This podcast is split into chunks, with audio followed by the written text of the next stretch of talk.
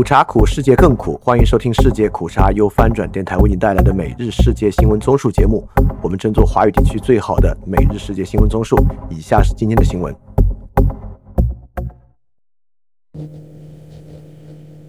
以下是今天九月二日的新闻。欢迎在 YouTube 搜索“世界苦茶”观看视频节目。新视频上线，关于债务和内债不是债的计划经济想法的驳斥。首先是中国新闻：超级台风富拉吹袭粤港澳，造成至少一人死亡。在超级台风富拉星期六凌晨登陆广东珠海前后，强风侵袭了深圳、香港和澳门等地，给多地带来强阵雨，并引发大规模洪涝灾害，造成至少一人死亡。据中国广东省气象台通报，苏拉星期六凌晨三时半以强台风级在广东珠海市金湾区沿海登陆。并向西偏南方向移动，强度逐渐减弱。此前，邻近的亚洲金融中心香港就已经因为苏拉逼近，出现狂风大雨，多地发生树塌和淹水。香港天文台于星期五晚上八时发出最高级别的十号风球信号，直到星期六凌晨三时才下调至八号风球，并于下午四时二十分再次降级到三号。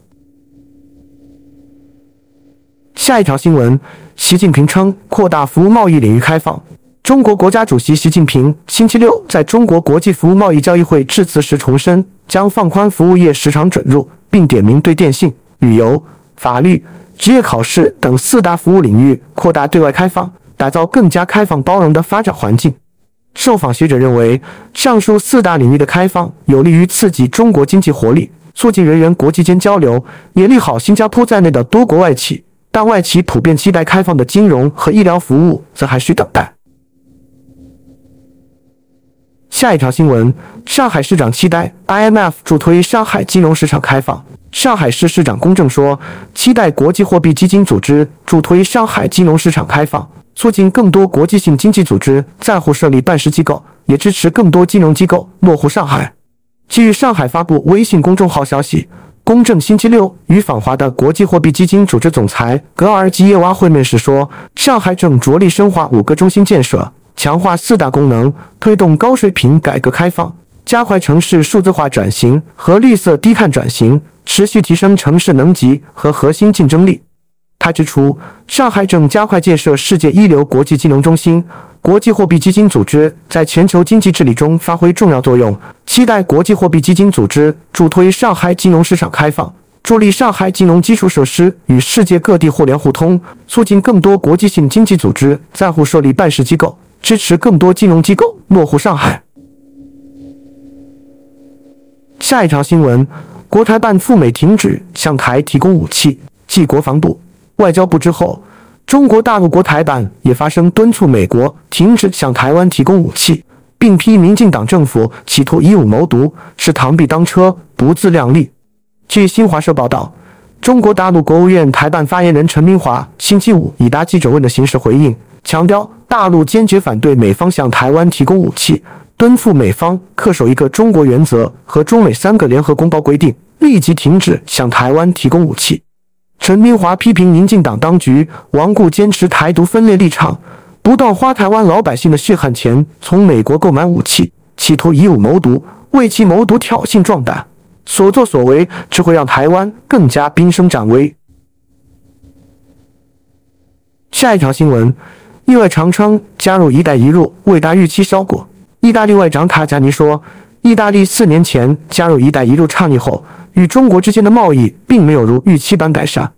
据路透社报道，塔加尼星期六出席安博斯欧洲论坛时说：“一带一路并没有带来我们预期的结果，我们必须进行评估，议会必须决定是否继续参与。”塔加尼将于九月三日至五日应中国外长王毅邀请访问中国。期间，两国外长将共同出席众议政府委员会第十一次联席会议。翻评：意大利退出“一带一路”太费劲了，中国生气很严重。下一条新闻：日中旧金团联会长等明年一月访华达共识。日本媒体报道，日中双方达成共识，日中经济协会。日本经济团体联合会和日本山工会议所一把手率领的代表团将于明年一月二十三日到二十六日访问北京。日本共同社星期六引述日中关系消息人士报道上述消息，并称此访意在缓解因东电福岛第一核电站处理水排放入海而对立的日中关系，以及确认在经济领域合作的重要性。报道称，如果中方为对抗排海而暂停进口日本水产品的措施持续，或许会成为磋商焦点。下一条新闻：澳洲代表团将访华讨论贸易、投资等议题。澳大利亚工业界、政府、学术和媒体代表团将于下星期四到访中国，就贸易、投资、国际安全等议题进行交流。据路透社报道，澳洲外长黄英贤的办公室星期六发声明说，此次访问行程将由澳洲前劳工贸易部长艾默生牵头带领。代表团成员包括自由党籍前外长毕晓普，彰显两党对此次访问行程的政治支持。声明称，澳洲访团将与中国代表团讨论贸易、投资、地区和国际安全问题。报道称，中方代表团由中国前外长李肇星率领。然后是亚太印太新闻，郭台铭因个人因素辞任红海董事。台湾科技巨头鸿海集团星期六发布声明称，集团创办人郭台铭因个人因素辞任董事。综合中央社和中时新闻网报道，鸿海集团指出，鸿海一直以提升公司治理为目标，因此在本届董事会九席董事当中，已有过半数五席的独立董事，所以郭台铭辞任董事后，并无需立即补选董事。鸿海说。郭台铭于四十九年前创立鸿海公司，带领集团深耕技术研发、创新营运模式，成为全球最大的电子制造服务企业。鸿海深深感谢郭台铭近半世纪以来对集团以及全球电子产业的贡献。下一条新闻：巴基斯坦多地店主罢市抗议通胀，为抗议能源和燃料费用飙升，巴基斯坦主要城市拉合尔。卡拉奇和白沙瓦等地数以千计的商人关闭商店罢市，没有营业的集市上张贴标语牌，谴责政府让电费和燃料价格不合理的增加。法新社报道，数十年的管理不善和不稳定成为巴基斯坦经济发展的阻力。今年夏天，伊斯兰堡政府被迫与国际货币基金组织达成协议，以避免违约。然而，IMF 要求巴基斯坦大幅削减缓冲生活成本的普遍补贴。致汽油和电力价格飙升。拉合尔乡镇贸易商会主席阿杰麦勒·哈什米告诉法新社：“每个人都参加了，因为现在的情况已经变得难以忍受，必须给予一些救济，这样人们才能有饭吃。”下一条新闻：泰王批准内阁或下周宣誓就职。泰国新首相舍得他确认兼任财政部长，他率领的新内阁预计下星期宣誓就职。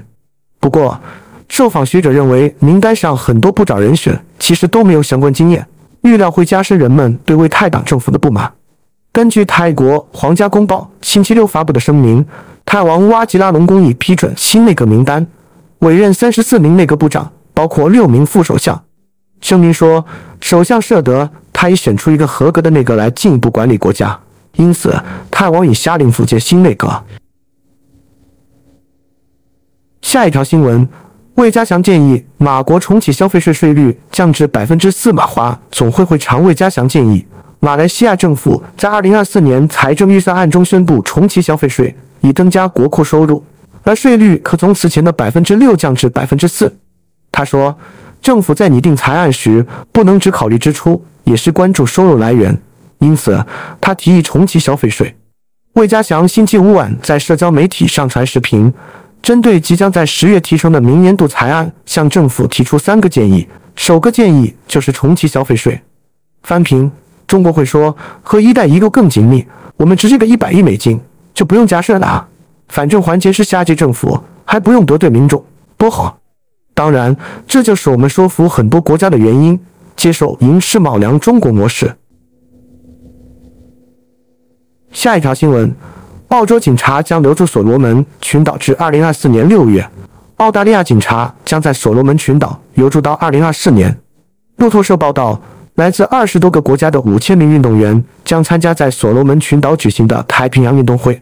所罗门群岛广播公司星期五晚上在脸书发布消息称，派驻所罗门群岛的澳洲警察人数将会增加，以协助十一月太平洋运动会和明年所罗门群岛议会选举的安全工作。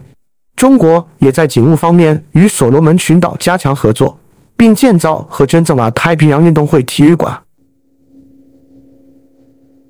下一条新闻：朝鲜举行战术和攻击演习。国家媒体星期天报道，朝鲜星期六举行一次模拟战术和攻击演习，包括两枚远程巡航导弹。金正恩并视察了造船厂和弹药工厂。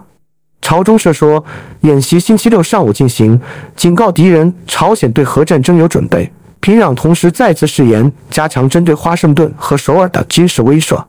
这两枚巡航导弹装载模拟核弹头，向朝鲜半岛的西海发射，在预先设定的一百五十米的高度飞行了一千五百公里。然后是科技新闻。印度首个太阳探测器顺利升空。印度发射月球探测器实现无人登月一个星期后，于星期六再发射太阳探测器，期望在航空领域实现另一个里程碑。一枚搭载印度首个太阳探测器日 DL 一点太阳号的火箭，于新加坡时间九月二日下午两时二十分，从印度斯里赫里戈达岛的航天中心发射升空。法新社报道，有近五十万名观众观看了探测器发射的直播。还有数以千计的民众前往发射场附近的观景台，在火箭升空时雀跃欢呼。我们关注财经方面，多数美国人近三年没加薪。最新调查显示，美国劳工平均三年未曾加薪。逾七成受访者认为，男女同工不同酬情况依然严峻。市场研究公司 OnePoll 对美国两千名成人展开的调查显示，只有百分之四受访者今年获得加薪，百分之九一年前获得加薪，百分之二十二受访者两年前获得加薪，百分之三十七最后一次加薪是在三年前。美国多数员工的工资平均两点九年没有调整。在男女薪资差异方面，百分之七十三受访者认为男女同工不同酬情况依然存在。下一条新闻：八月财新中国制造业 PMI 重返扩张区间，在七月份短暂跌至收缩区间后，八月份财新中国制造业采购经理指数重返扩张区间，显示供需情况有所改善。据财新网报道，星期五公布的八月财新中国制造业 PMI 入的五十一点零，比七月回升一点八个百分点，重返临界点以上。PMI 通常以五十作为强弱分界线。超过五十被认为经济总体在扩张，低于五十被认为经济总体在收缩。下一条新闻：中国暑期档票房和观影人次破纪录。数据显示，中国2023年暑期档票房突破206亿元，总观影人次超5.04亿，双双打破中国影史暑期档最高票房和最高人次纪录。中新社报道。根据电影数据分析软件灯塔专业版的数据，除了上述信息，今年暑期档还以总场次三千四百六十点七万创下中国影史场次新纪录，并在这个夏天的院线上演了连续七十二天票房破亿的红火景象。报道称，今年暑期档整体呈现爆款频出、百花齐放的盛况。目前票房前五名分别是《孤注一掷》《消失的他》《封神》第一部《八角笼中长安三万里》，其中。有四部影片票房超过二十亿元，数量达到该档期历史最多。下一条新闻：沙特八月原油出口量大跌。沙特阿拉伯八月原油出口量大幅下跌，该国正牵头石油输出国组织和其他产油国遏制产量，并提振油价。彭博社汇编的数据显示，沙特的原油出口量跌至大约每天五百六十万桶，为二零二一年三月以来的最低水平。相比之下，七月修正后的出口量为每天六百三十万桶。该国向大部分主要出口目的地，包括中国和美国的出口量都跌至多年低点。彭博社汇总的初步数据与分析公司 Vortexa 和 k t o r 的数据大致相符。翻评：为了打击西方经济，维持俄罗斯收入，沙特没有在开玩笑的。沙特最近是反西方，真的反的真诚的人。这确实说明价值观在国际外交和国际合作中扮演了重要的作用。下一条新闻：碧桂园获准将一笔人民币债券展期至二零二六年，深陷债务危机的中国房企碧桂园已得到债权人批准，将一笔余额为三十九亿元的私募债券延期至二零二六年，暂时避过陷入债务违约的危机。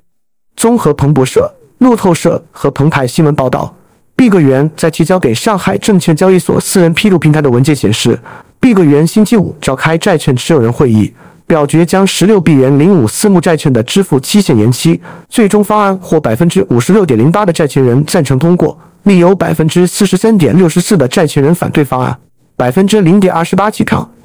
具体方案为：债券本金展期三年，首付百分之六，第十二个月支付百分之十的本金，第二十四个月支付百分之十五的本金，三十个月支付百分之二十五本金。第三十六个月支付剩余百分之四十四的本金，即碧桂园需在二零二六年完成债券支付。下一条新闻：中国今年力争实现汽车销量两千七百万辆。中国工业和信息化部等七部门星期五发布汽车行业稳增长方案，提出二零二三年力争实现全年汽车销量两千七百万辆左右，并提出多项措施支持扩大新能源车消费、稳定燃油汽车消费等。据中国工信部网站，中国工信部等七部门星期五印发《汽车行业稳增长工作方案（二零二三至二零二四年）》，其中提出，二零二三年汽车行业运行保持稳中向好发展态势，力争实现全年汽车销量两千七百万辆左右，同比增长约百分之三。其中，新能源汽车销量九百万辆左右，同比增长约百分之三十；汽车制造业增加值同比增长百分之五左右。二零二四年，汽车行业运行保持在合理区间，产业发展质量效益进一步提升。两千七百万辆左右的全年销量目标，与中汽协此前的销量预测较为一致。去年十二月，中汽协曾预测，二零二三年中国汽车总销量为两千七百六十万辆，同比增长百分之三。其中，乘用车销量为两千三百八十万辆，商用车销量为三百八十万辆。新能源汽车销量为九百万辆。翻平：上半年的汽车销量一千三百二十三万，下半年消费是否还能维持？我猜可能不行。然后是俄乌战争，俄最新型战略核导弹萨尔马特投入战斗值班，俄罗斯已将可携带核弹头的萨尔马特洲际弹道导弹投入战斗值班。标志着总统普京此前盛赞的国之重器正式进入现役。国际文传电讯报道，俄罗斯国家航天集团公司负责人鲍里索夫星期五宣布这一消息。普京在2018年3月的一次演讲中透露了萨尔马特洲际弹道导弹的存在，宣扬他在内的一系列新型现代化武器能够让美国的导弹防御系统形同虚设。他说，萨尔马特是一种独特的武器。他讲话时播放的一段视频似乎显示，弹头正在逼近地图上的南佛罗里达。翻评：这就是俄罗斯武器的厉害之处，真的非常厉害，总是能推出比其他国家武器超出一个世代的革命性军备，而且具有强烈的战略性，让美国整个反导系统形同虚设。只要在 PPT 上都是天下无敌的。下一条新闻：伯诺奖得主被俄列外国代理人。俄罗斯将俄罗斯诺贝尔和平奖得主穆拉托夫列为外国代理人，这是当局用来压制批评者的一个标签。路透社报道，穆拉托夫是俄罗斯独立报《新报》的总编辑，他和菲律宾网络新闻网站拉头勒联合创始人瑞萨是2021年诺贝尔和平奖的共同得主。俄罗斯媒体报道，俄罗斯司法部星期五发表声明，把穆拉托夫列为为外国代理人。目前共有六百七十四名个人和组织被列入这份名单，外国代理人将面对被警方搜查和其他惩罚措施。下一条新闻：泽连斯基批评西方对乌克兰反攻唱反调人士。乌克兰总统泽连斯基星期六宣扬乌克兰打击俄罗斯军队的稳步进展，嘲笑西方对乌克兰艰难反攻的批评。泽连斯基在电报信息应用上写道：“乌克兰军队正在前进。”尽管一切事情，无论任何人说了什么，我们都在推进，这是最重要的事情。我们正在行动。泽连斯基的评论时逢美国担心反攻行动的缓慢，西方报告质疑乌克兰三个月来的反攻战略。下一条新闻：罗白伊被拘诺奖颁奖仪式门外，诺贝尔基金会周六收回了之前给俄罗斯、白俄罗斯和伊朗发出的出席今年诺贝尔奖颁奖仪式的邀请，以平息这个邀请决定所引起的反对声浪。几名瑞典议员周五表示，这个私人基金会的管理方改变了原先的立场，转而向这三个人权记录恶劣的国家发出了邀请。他们对此表示坚决反对，并决定抵制这次的颁奖仪式。瑞典议员反对邀请这三个国家的理由是，俄罗斯发动了侵略乌克兰的战争和伊朗与白俄罗斯国内存在的广泛的侵犯人权行为。最后是世界其他新闻：尼日尔数万人示威要求法军撤离，尼日尔爆发反法示威，数万名抗议者聚集在首都尼亚美的一座法国军事基地外，要求法国军队撤出尼日尔。路透社报道，当地时间星期六，尼日尔的示威者在法国军事基地外割破了一只身着法国服装的山羊的喉咙，并抬着插有法国国旗的棺材。也有人高举要求法国撤军的口号。一排排尼国士兵在旁观望。路透社称，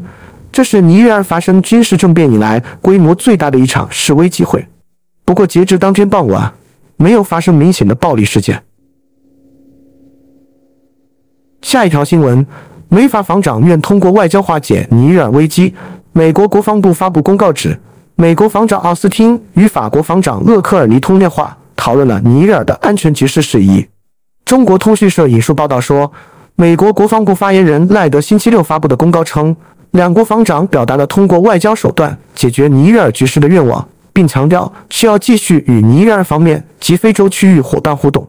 公告指，奥斯汀与勒克尔尼确认。将致力于在美法长期防务和安全关系框架下开展持续合作。此外，联合国国际移民组织星期五在官网上称，约七十一万名外国移民、境内流离失所者在尼日尔滞留。该组织呼吁在尼日尔紧急建立一条人道主义走廊，帮助外国公民安全返回。下一条新闻：刚果黄金护卫车队遇袭，两中国人死亡。刚果地方官员星期六称，一支载有黄金的护卫车队在刚果东部地区遭到袭击，导致四人死亡，其中包括两名中国公民。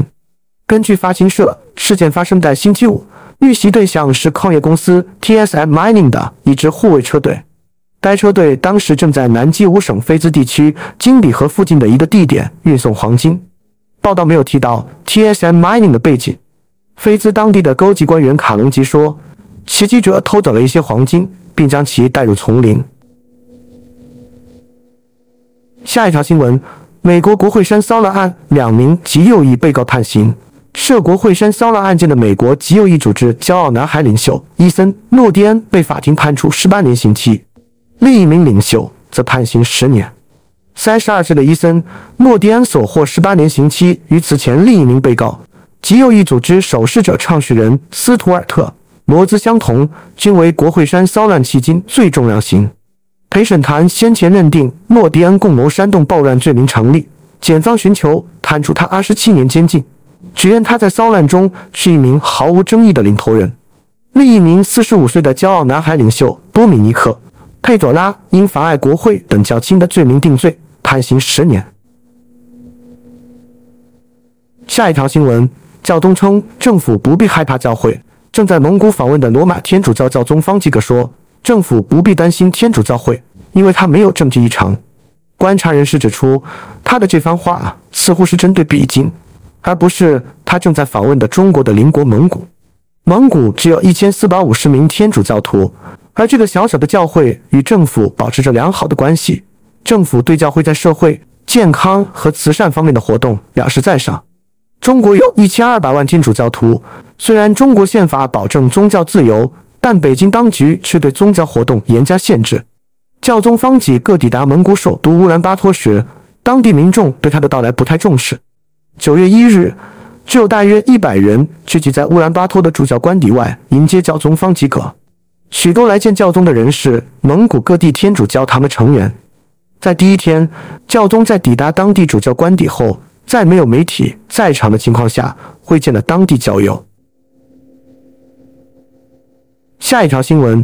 厄立特里亚示威者与以色列警方发生冲突，数百名厄立特里亚政府的支持者和反对者二日在以色列发生冲突，随后又与以色列警方发生冲突，造成数十人受伤。当天为纪念该国从埃塞俄比亚独立三十周年的厄立特里亚日，政府支持者前往克拉维夫南部的厄立特里亚使馆附近举行活动。与此同时，厄立特里亚政府的反对者也举行了抗议活动，要求政府取消支持者举行的活动。警方同意双方的活动申请，但要求相互远离对方。尽管如此，抗议者们还是突破障碍，与警方发生冲突，并投掷石块袭击警察。警方则发射催泪弹、实弹和眩晕弹等来试图控制抗议者。好，以上就是今天所有的新闻节目了，非常感谢你的收听，也欢迎在 p a 创赞助范展电台赞助链接在 Show Note 中可以看到。那么苦茶苦，世界更苦，明天我们不见不散。